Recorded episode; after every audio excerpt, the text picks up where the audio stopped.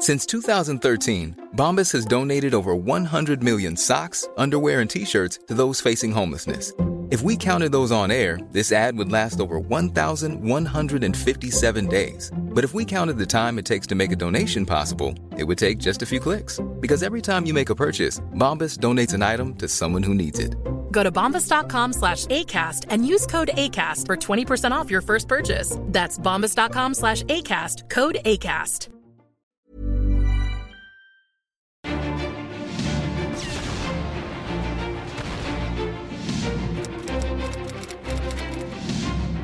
Cuerpo que se afianza en un suspiro, la puerta que se abre. Clio Podcast. En la primera parte de nuestro programa Hidalgo Frenesí de Libertad, recorrimos los dos tramos de la vida de Hidalgo. El primero duró 57 años, el segundo, apasionado y vertiginoso, unos cuantos días, desde el grito de Dolores hasta la inminente toma de la opulenta ciudad minera de Guanajuato. El sacerdote ilustrado, el teólogo heterodoxo, el dulce amigo de los indios, el traductor de Racine, el ejecutante de Ramón, el cura industrioso amigo de Abadi Keipo, se ha transfigurado en la fuerza misteriosa del instante, en el caudillo de una revolución de complejos componentes étnicos, agrarios, políticos y religiosos, pero cuyo fin último justificaba ante sus ojos las violencias que estaba a punto de tolerar.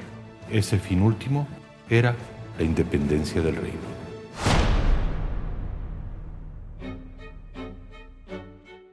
Hidalgo puso en marcha su campaña rumbo al centro del país. Su objetivo era tomar Guanajuato, capital de la Intendencia y entonces el mineral de plata más importante del mundo. Explica Jan Meyer. Guanajuato era una ciudad riquísima, en un bajío ya profundamente mestizado, donde encontramos todas las categorías de población.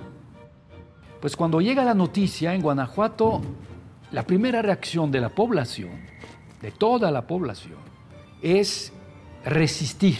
No saben quiénes son esos que vienen ni lo que quieren, empiezan a cavar trincheras para resistir. Pero el intendente Riaño, que era la autoridad suprema, nacido en España, un hombre ilustrado, reformista, modernizador, amigo personal del cura Hidalgo, es encerrarse en la alhóndiga, es como una enorme bodega, no es una fortaleza, no tiene torreones, no, es un edificio estratégico, pero es el principal edificio. Antes de dar el asalto, Hidalgo intenta rendir la alhóndiga pacíficamente. Incluso le manda una carta muy bonita a Riaño y le recuerda que son amigos, que lo quieren y que no quiere fusión de sangre. Y además le garantiza la protección para él, para la gente que está adentro y para sus familias que están afuera. Porque se encerraron, dato importante, únicamente los hombres. Pero Riaño contesta que su deber, él no puede rendir la plaza, le agradece sus atenciones y le encarga a su familia. Todos los peninsulares deciden encerrarse ellos también en la alhóndiga de Granaditas y cometen el error de llevarse consigo pues sus tesoros, dinero, alhajas. Cuando la plebe ve eso, se siente abandonado por sus dirigentes, abandonados por la élite, se desaniman y cuando ya llegan los primeros insurgentes, porque ya hay que llamarlos así, corre la voz de que esos gachupines que se encerraron en la alhóndiga estaban dispuestos a entregar el reino a los emisarios de Napoleón. Pues la élite criolla comparte esa creencia de que los españoles están dispuestos a entregar la Nueva España a Napoleón, como entregaron España. Entonces ellos se van a mantener neutrales. Después se van a espantar por la matanza, pero no hicieron nada para frenar en ese momento la plebe.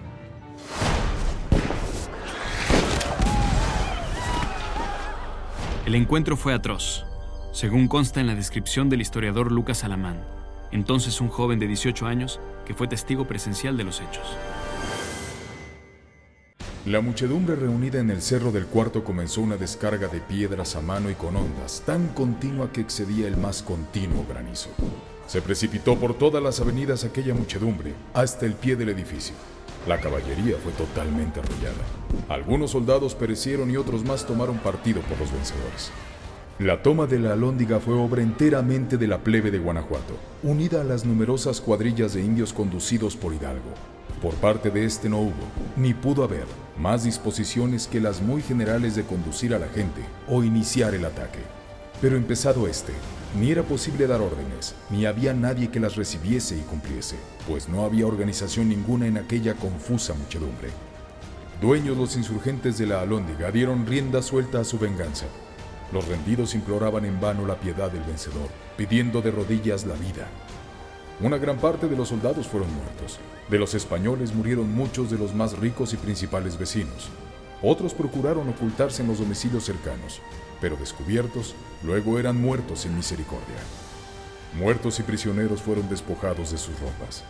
Los que quedaron vivos, desnudos, llenos de heridas, atados en cuerdas, fueron llevados a la cárcel pública, teniendo que atravesar el largo espacio que hay para llegar a ella entre la multitud desenfrenada, que a cada paso los amenazaba con la muerte. Comentan Carlos Herrejón y Andrés Lira. Hidalgo fue muy enfático, muy tajante, cuando en su proceso le achacaban esa masacre. Y él dijo, no, yo no tuve que ver con esa masacre, porque esa masacre ya había ocurrido cuando yo llego a la Lóndiga. Y efectivamente, Hidalgo estaba en el cuartel del príncipe. Desde allí estaba dirigiendo el ataque. Allende estaba en otra parte y sí estaban dirigiendo. Estaban al pendiente porque era tal la cantidad de los atacantes y tal la lluvia de piedras y la balacera, pues que era muy peligroso acercarse. Y los mismos insurgentes y jefes insurgentes, otros le decían Hidalgo, ustedes quédese por aquí. Pues en una de esas, al mismo caudillo lo liquidaban. Fue un acto de violencia totalmente fuera de toda proporción. ¿no? La forma en que se les desnudaba para ver si tenían cola o no, una serie de rencores sociales, las mujeres a, veces tapándose los ojos para no ver, pero sí apuñaleando a las víctimas.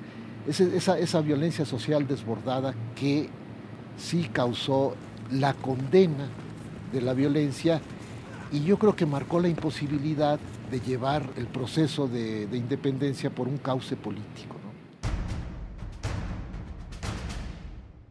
El caos se apoderó de la ciudad durante los siguientes días. Saqueos, borracheras, cadáveres sin sepultura. Los indígenas y la gente humilde de Guanajuato se peleaban por el botín. Hidalgo intentó poner orden publicando un bando el domingo 30 de septiembre, pero fracasó. Le tomó varios días más reorganizar a su gente y salir con rumbo a Morelia. El ejército crecía a una velocidad sorprendente, aún para el propio Hidalgo. De Morelia, donde entraron en paz, los insurgentes se dirigieron a Cámbaro, donde Hidalgo fue aclamado generalísimo y Allende capitán general. Pese a ello, mientras se enfilaban a la capital del virreinato, las fricciones entre los dos principales jefes de la insurgencia comenzaban a aflorar. Comentan Carlos Herrejón y Javier Lara Bayón. Desde un principio era muy difícil controlar a estas multitudes. Era lo que Allende siempre, siempre decía. Allende no quería la participación de las multitudes. Fue un punto de desacuerdo original con Hidalgo, porque los iba a rebasar, como sucedió. Este contingente en los días siguientes, en su avance por el Bajío, hacia Morelia, hasta Toluca, llega quizá hasta las 80 mil personas que estiman algunos historiadores. Hidalgo había sido excomulgado y acusado de hereje, pero estos hechos no lo detuvieron. Él mismo pensaba presentarse a la Inquisición, pues confiaba entrar triunfalmente a la Ciudad de México. Así tomó pacíficamente la ciudad de Toluca. Una nueva conquista lo acercaba a la capital de la Nueva España y a su cita con la historia. Los insurgentes se enfrentarían de nuevo a los realistas en la encarnizada batalla del Monte de las Cruces. Explican Javier Lara Bayón y Carlos Herrejón. Hasta ese momento, el, el camino de los insurgentes había sido un paseo triunfal por supuesto con enfrentamientos de armas, con grandes matanzas en las que los principales perjudicados habían sido los españoles. Pero en el Monte de las Cruces es el primer momento en el que hay una matanza de insurgentes. A pesar de que ellos ganan la guerra, la mortalidad es muy alta.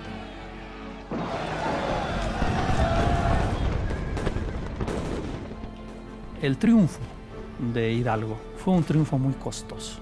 Por una parte, Torcuato Trujillo, que era el comandante español, hizo que su gente se escondiera hábilmente en la serranía. Una parte sí se presentó, precisamente para que los insurgentes se acercaran más. Cuando ven ya los realistas, pues no solamente los tambores, las cornetas, sino una gritería terrible se alza.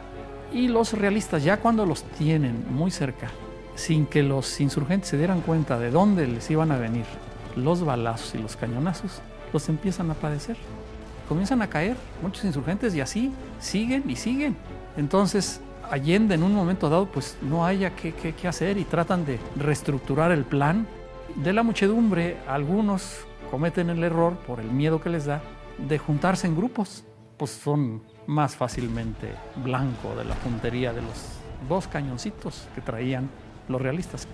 Allende cuando se da cuenta de la situación le ordena a Mariano Jiménez que remonte la situación de los realistas, que se lleve de esos cañoncitos que tienen, pero que desde arriba los envuelva y a otros también que den la vuelta. Entonces ahí Allende, pues obviamente que tiene un gran acierto, porque con esa estrategia envolvente, de pronto los realistas también se ven acorralados y comienzan a sufrir los cañonazos y todos los efectos de la gente que mandó Allende al frente de Mariano Jiménez. Y eso es lo que provoca que los realistas pues comienzan ya a replegarse. Pero las muertes que había causado la artillería y la fusilería realista fueron muchas de los insurgentes y sobre todo de la muchedumbre, al grado que hay una gran deserción de todas estas gentes que no se esperaban que la guerra fuera así. Bueno, hay que recordar que Allende tenía un conocimiento militar mucho más avanzado. Sin embargo, el mando militar había recaído en Miguel Hidalgo y las decisiones de toda la campaña también habían sido de Miguel Hidalgo. En las cruces hay un testimonio que dice que Hidalgo cuando se soltó la balacera, él andaba escondido detrás de los troncos de los árboles. Él sabía muy bien desde el momento que se lanzaba, podía caer en manos de los realistas o cualquier bala lo podía matar. Y sin embargo lo hizo. Y fue el primero que se animó. Y aparte de que Allende no quiso, no quiso. Porque Hidalgo le decía, pues es usted el militar. No, no, no, pero es que usted es el que tiene más prestigio y lo demás. Claro, una vez que tuvo el poder, lo ejerció. Y lo ejerció de manera autocrática. Los demás jefes insurgentes, comenzando por Allende, se la pasaron quejándose luego de que Hidalgo les había arrebatado todo el poder, que todas las decisiones eran de Hidalgo, que siempre imponía su punto de vista.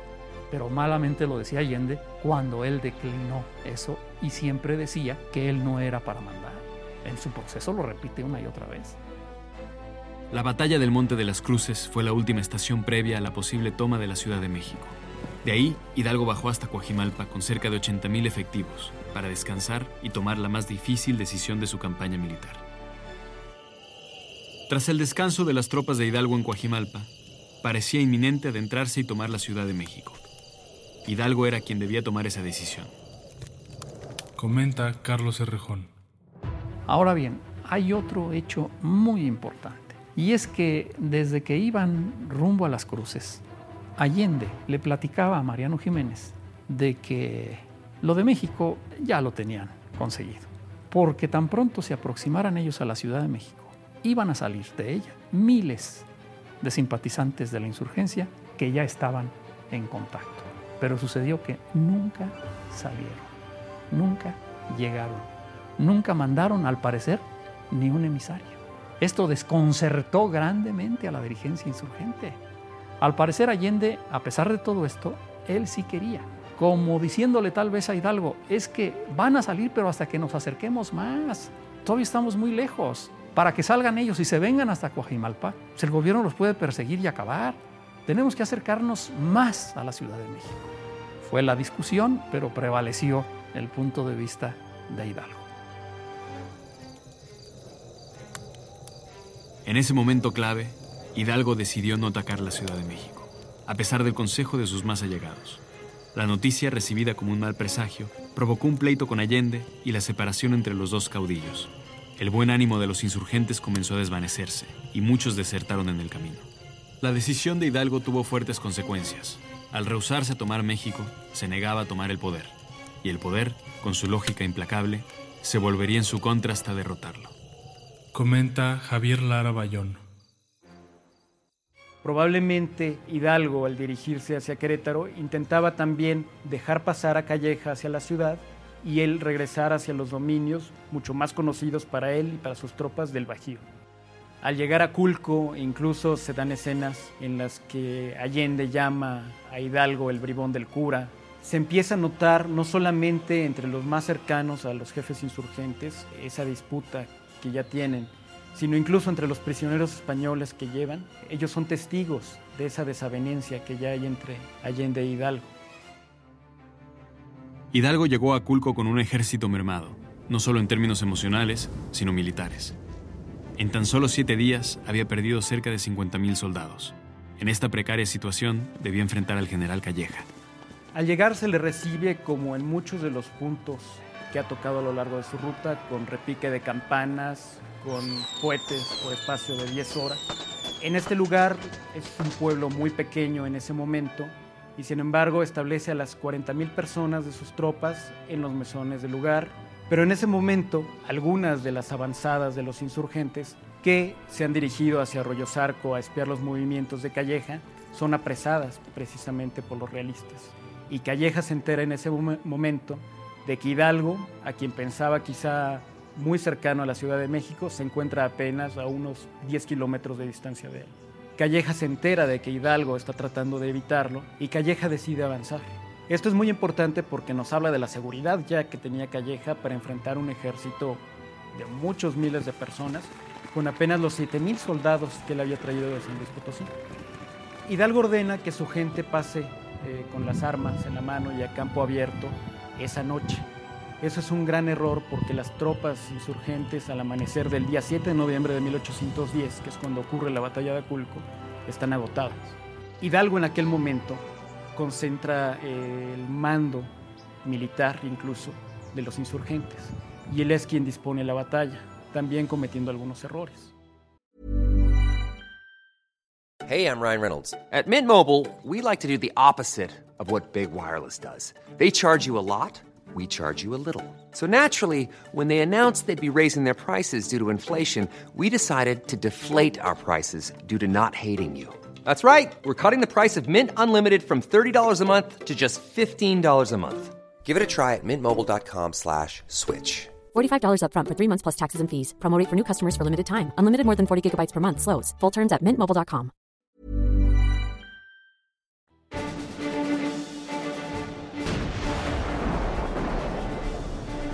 Tratando de redirigir sus tropas hacia Querétaro y evitar al ejército del general Félix Calleja, Hidalgo es interceptado por este y se enfrentan en una de las batallas más célebres de la insurgencia.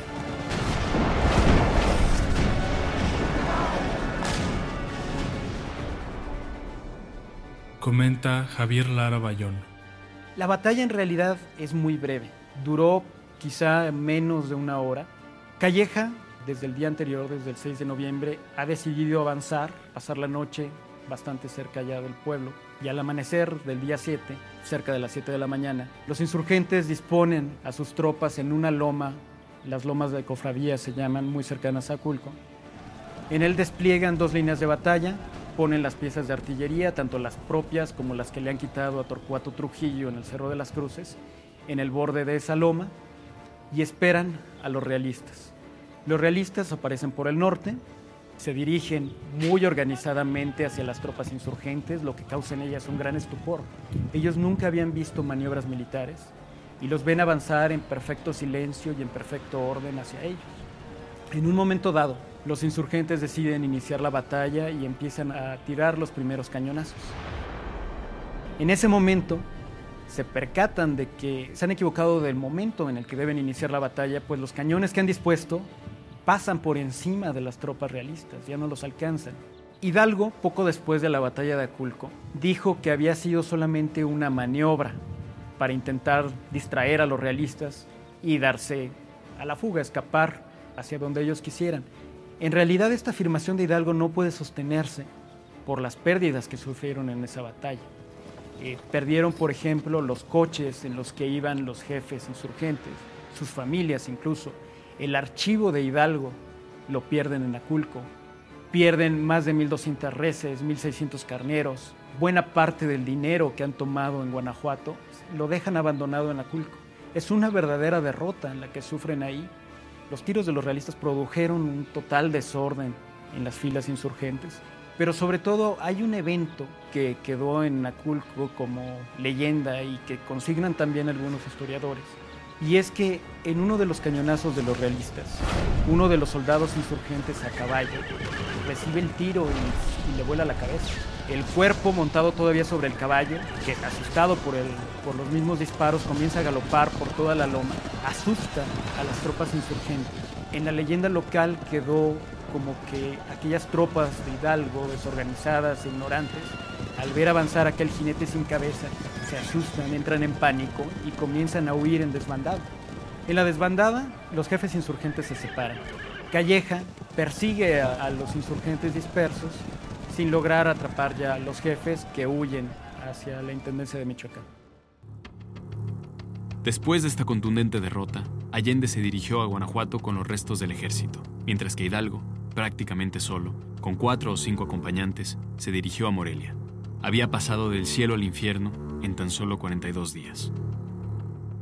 Gracias a la conquista de Guadalajara por su aliado, el amo Torres, Hidalgo marchó hacia esa ciudad donde se las ingenió para resucitar política y militarmente sin Allende. En Guadalajara, Hidalgo volvió al frenesí que lo caracterizaba. En esa época, publicó tres decretos de enorme significación histórica. El 29 de noviembre expidió uno referente a la abolición de la esclavitud, el primero de su género en la América continental. El 5 de diciembre decretó la devolución de sus tierras a los pueblos indígenas. Y el 6 de diciembre se pronunció de nueva cuenta contra la esclavitud, los tributos y el papel sellado. Se publicó ahí mismo el primer periódico insurgente, llamado El Despertador Americano.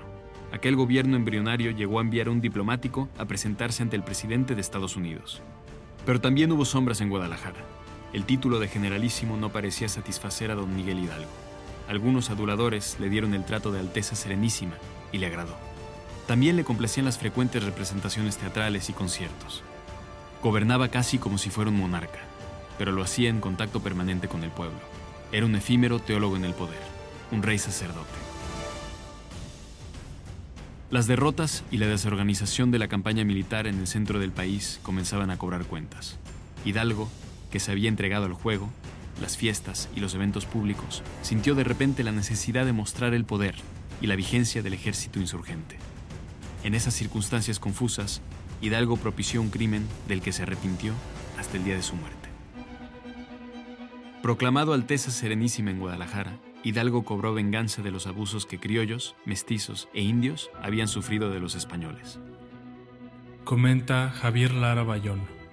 Miguel Hidalgo ordenó que los españoles peninsulares que vivían en la ciudad de Guadalajara fueran llevados a algunos de los conventos de la ciudad para tenerlos ahí protegidos de las matanzas que los españoles habían sufrido en muchos puntos en los que la insurgencia había transitado.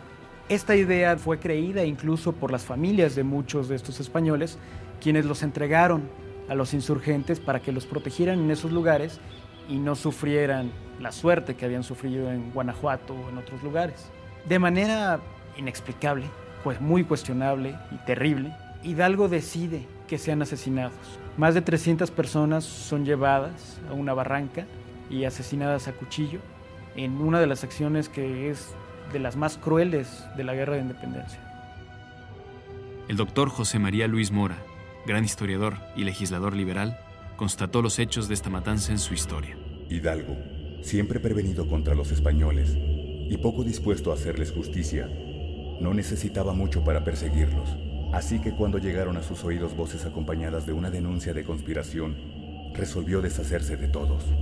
Si hubiera habido algún proceso en que se hubiese hecho constato, habría sido menos reprensible semejante resolución. Pero en nada de esto se pensó y fueron condenados a morir todos los que se hallaban presos en los colegios de San Juan y el Seminario, no por un acto público, sino por una resolución privada de Hidalgo, que se intimaba a cada uno al momento preciso de ser acuchillado. Comentan Carlos Cerrejón y Jean Meyer. El plan de la conspiración de Querétaro contemplaba que para apresurar el triunfo de la causa, la mejor manera era aprender a todos los españoles, tenerlos como rehenes. Y teniéndolos como rehenes era una presión fuertísima para el gobierno. Y así la guerra se acababa en poquito tiempo, pero no resultó así. Resultó que anduvieron con los rehenes para todas partes y cada vez más y más rehenes. Claro, la conspiración de Querétaro lo que quería en el plan era que una vez reunidos los españoles estos, utilizarlos sí como rehenes, pero mandarlos en un barco, echarlos fuera del país. Pero Hidalgo dijo no, si efectivamente comienzan a matar americanos, comienzan a matar gente de acá, nosotros los vamos a matar. La primera sacada o paseo fue en la noche del 12 de diciembre, la fiesta de la Virgen de Guadalupe. Ahí se llevaron la primera veintena de gachupines hasta las barrancas de Oblato. Y ahí la misma fúnebre ceremonia los desvisten porque no hay ganancia chiquita, se recupera la ropa y los matan a machetazos.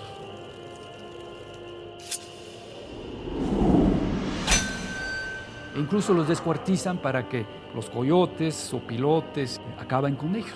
Y todo eso en el más absoluto secreto. Hidalgo ya lo había hecho en Valladolid, hoy Morelia, en un cerro que se llama el Molcajete, en el paso de las bateas, ahí los mataron. Incluso una muchacha joven, guapa, dicen los cronistas, había ido a suplicarle a Hidalgo que le perdonaran la vida a su padre. E Hidalgo la tranquiliza y le dice, tu papá va camino a Guanajuato y estará en seguridad allá. Y para que tú estés tranquila, acompáñame a Guadalajara. Y para que la muchacha no tuviese problema, la vistieron de oficial. Y corrió la voz entre el pueblo, es una leyenda, leyenda hermosísima, de que era Fernando VII, el joven príncipe heredero que milagrosamente había llegado a México a refugiarse a su México leal y viajaba con el padre Hidalgo. Y cuando llega a Guadalajara y que ya corrió la voz de que era una mujer, le dijeron la Fernandita, le pusieron como apodo la Fernandita. Y hasta algunos inventaron que era la amante de, de Hidalgo. Nada, nada tal. Bueno, Hidalgo le salvó la vida a la muchacha, pero el papá murió en el cerro del Molcajete y fue decisión a sangre fría de Hidalgo. Según Mora, un matador de toros llamado Marroquín fue el encargado de asesinar a estos españoles a filo de cuchillo, refugiado en las sombras al pie de la barranca del Salto. Desde que fue denunciada la conspiración hasta el día que entró Calleja a la ciudad, se calcula que murieron más de 300 personas de esta manera. Al final de su vida, Hidalgo reconocería su responsabilidad en estos crímenes. Más adelante, cuando Hidalgo ya derrotado, cae preso en Acatita de Baján y, y, en Chihuahua, le arman su proceso, le preguntan, pero ¿por qué no les armaron un juicio a esos gachupines? E Hidalgo contesta, no era necesario, yo sabía que eran inocentes. Es una frase tremenda. Y cuando le preguntan por qué, dicen que era para mantener eh, contentos a unos indios que reclamaban sangre. El mismo Allende, como sabemos bien, Severo Maldonado, el gran intelectual de Guadalajara, planearon quitarle la vida a Hidalgo. Entre otras razones, por eso, porque decían, ¿qué es lo que está pasando con nuestro cura? Que claro, sabemos muy bien que psicológicamente la gente sufre una mutación en su personalidad. Gente que son pacíficas, en la guerra se transforman. En Puente de Calderón, 7.000 soldados de Calleja van a derrotar los 80.000, algunos dicen 100.000, de un hidalgo que en esa batalla dispone de 100 cañones, de los cuales muchos pesados, mientras que Calleja tiene 10 piezas de artillería ligera.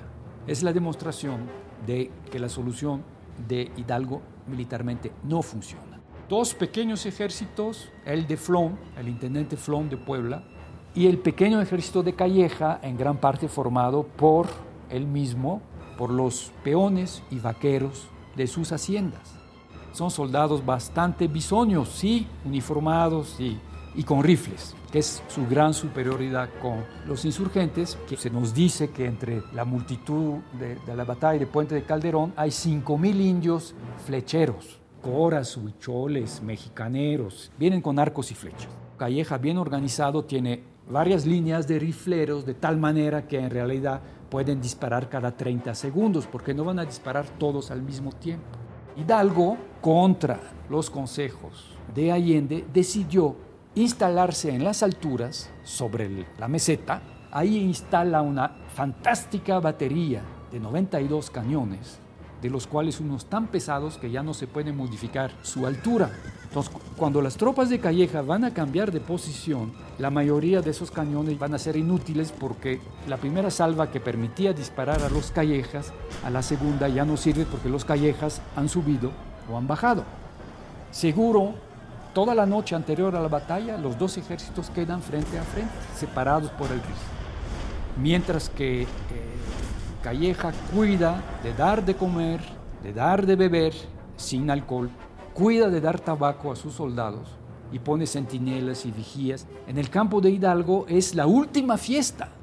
Todas esas fiestas que hacían en Guadalajara la hacen una última vez en esa noche. Y beben, y bailan, y no duermen. Al día siguiente empieza la batalla, que va a ser una batalla tremenda, que pudo haber perdido Calleja. Y si pierde Calleja, yo creo que la historia hubiera sido diferente, porque era prácticamente el único ejército que, existía en toda la Nueva España para defender al poder real. La batalla duró seis horas y 15 minutos. Al término de las seis horas, la batalla prácticamente estaba ganada por la gente de Hidalgo.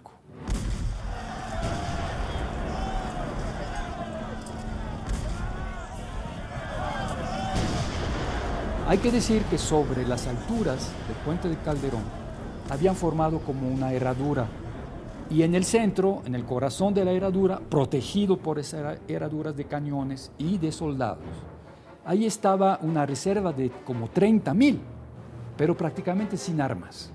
Y curiosamente un soldado de Calleja desobedece y antes de recibir la orden de disparar, avienta una granada que milagrosamente cae en medio del polvorín. Empiezan a explotar algunos barriles de pólvora. Y se mete un pánico en el ejército. Ya la gente no ve nada, ya ni saben con quién están peleando. Y es un sálvese quien pueda. Y de manera asombrada, Calleja se queda dueño de la situación en un campo cubierto de cadáveres, 92 cañones, es el inventario, el tesoro, donde recuperan bienes de gachupinas asesinados, plata, moneda, oro, absolutamente de todo. Y escribe al virrey, de ganada la perdimos. Después de seis horas de batalla estamos a punto de ser derrotados y en 15 minutos Dios nos dio la victoria, comprobando, certificando la justicia de nuestra causa.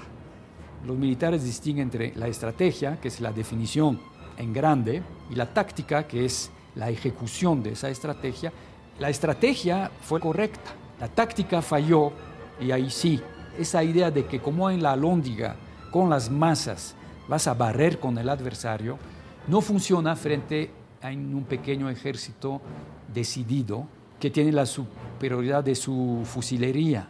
Inmediatamente después del puente de Calderón, las mismas autoridades de Guadalajara y Valladolid que habían festejado y recibido a Hidalgo como un rey, le dan el mismo trato a Calleja. Y Calleja no se hace ninguna ilusión y se burla, irónicamente les contesta, soy el nuevo Hidalgo, ¿verdad? No más falta que me digan Alteza Serenísima. Con la batalla del puente de Calderón, Calleja ultimó al ejército insurgente que, diezmado en sus bases y debilitado por sus conflictos internos, no ofrecía mayor resistencia. Cerca de Aguascalientes, en la hacienda de Pabellón, Hidalgo fue destituido del mando supremo. Lo asumió Ignacio Allende. La pesarosa caravana insurgente se dirigió al norte. El plan era pasar a Estados Unidos. Tenían la ilusión de conquistar el apoyo de aquella nación. Comentan Carlos Herrejón y Jean Meyer. En Hacienda de Pabellón ocurre lo que sí le causa a él una gran desilusión, y es cuando los propios insurgentes lo desconocen como la autoridad suprema en la insurgencia. Ahí también debió de ser un golpe muy fuerte en la psicología de Hidalgo. Es decir, que lo que él ha levantado al último le vuelven la espalda y le dicen no, ya no. Y prácticamente de allí hasta que lo toman preso los realistas, va casi como preso de los propios insurgentes. Ellos se llevan a Hidalgo en calidad de preso. Incluso hay instrucciones secretas de matar a Hidalgo se intenta fugarse. Pero se llevan a Hidalgo como un escudo, porque saben que Hidalgo tiene todavía una popularidad en el pueblo, en esos pueblitos y en esas rancherías que están atravesando, no ha llegado la noticia de la derrota. Y entonces, cuando llegan y que piden caballos y agua y comida y techo, enseñan al padre Hidalgo. Padre Hidalgo entra a caballo entre Allende y otro militar, como que supuestamente lo están honrando. En realidad es un preso, pero que le sirve. Así que hay un proyecto político todavía en ese éxodo hacia el norte y hacia Estados Unidos. Y en ese larguísimo trayecto debió también de sufrir muchas penalidades físicas, no nada más psicológicas. Entonces, cuando llega a Saltillo, ya llega deshecho, llega enfermo. Así lo ven varios. Y sin, sin, duda ya todo esto lo hace pensar y reflexionar en muchas cosas. Yo de eso estoy seguro, que se arrepiente no de su opción por la independencia, no de su opción revolucionaria, pero sí se arrepiente de los excesos de la revolución. Como un criollo tal, como un sacerdote, como todo lo demás, es obvio que los excesos de la revolución y concretamente los asesinatos de Valladolid y de Guadalajara sí le debieron de pesar. Y de esos, estoy seguro, se arrepiente. El destino le brindó al cura una última oportunidad de predicar a los indios las ideas que rigieron su vida y dictaron su muerte. En Saltillo, mientras Hidalgo tomaba un descanso, se presentaron ante él dos capitanes de presidio con una veintena de indios comanches de gran estatura y musculatura. El cura los recibió y haciendo uso de los intérpretes les dijo que venía de hacerle la guerra a los españoles y que había sufrido algunos descalabros. Hablaba de modo tranquilo. Dijo que iba a seguir con esta guerra en contra de la tiranía y la esclavitud. Sea porque esta idea les pareció razonable, o porque el viejo sacerdote le simpatizó, los comanches se entusiasmaron con el discurso y le prometieron al cura reunir a sus tribus y encontrarlo en San Antonio de Béjar para unírsele en la lucha. Hidalgo moriría antes de cumplir esta cita. Días más tarde, en un paraje conocido como Acatita de Baján, Allende, Aldama e Hidalgo cayeron víctimas de una traición. De ahí fueron llevados prisioneros a Monclova y después a Chihuahua, donde enfrentarían sus respectivos juicios explica Jan Meyer. Hidalgo en su cautiverio, en su proceso, nunca fue torturado, nunca fue presionado, nunca fue atormentado. Lo trataron normalmente, bien, decentemente. Hay un texto largo de él, hermosísimo, donde regresa, evoca lo que ha pasado, incluso llega a decir que él no entiende cómo ha podido hacer eso toda esa sangre vertida, ¿cómo es posible que mi amor para mi patria haya convertido mi patria en un campo de ruinas, devastado por la guerra civil? Esos ríos de sangre, evoca tantos huérfanos con espanto y dice que no entiende, dice que en el momento que manda tocar las campanas en esa noche en Dolores Hidalgo, y que lanza el grito de la independencia. Hasta después de la derrota de la batalla del puente de Calderón, estuvo poseído de, y la palabra clave es frenesí. Si usted toma un diccionario del siglo XVIII, frenesí es una crisis de locura violentísima que te hace perder el juicio. Donde de cierta manera Hidalgo invoca la irresponsabilidad. Tras un juicio militar, Allende y Aldama fueron condenados a morir fusilados. Un mes más tarde, Hidalgo moriría también, frente al pelotón de fusilamiento.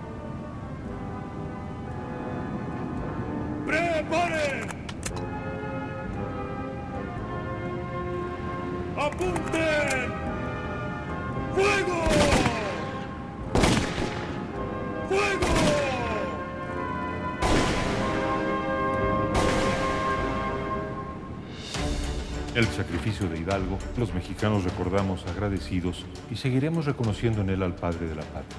Sin embargo, podemos legítimamente preguntarnos si para acometer aquella empresa de libertad era en verdad necesario derramar esos ríos de sangre como el propio Hidalgo los llamó.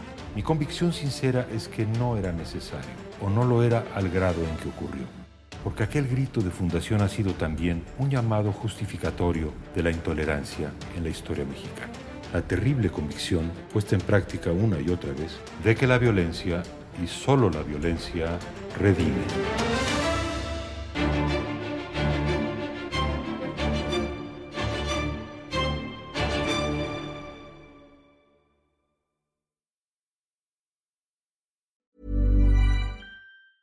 Even when we're on a budget, we still deserve nice things. Quince is a place to scoop up stunning high-end goods for 50 to 80% less than similar brands. They have buttery soft cashmere sweaters starting at $50, luxurious Italian leather bags, and so much more. Plus, Quince only works with factories that use safe, ethical, and responsible manufacturing. Get the high-end goods you'll love without the high price tag with Quince. Go to quince.com/style for free shipping and 365-day returns.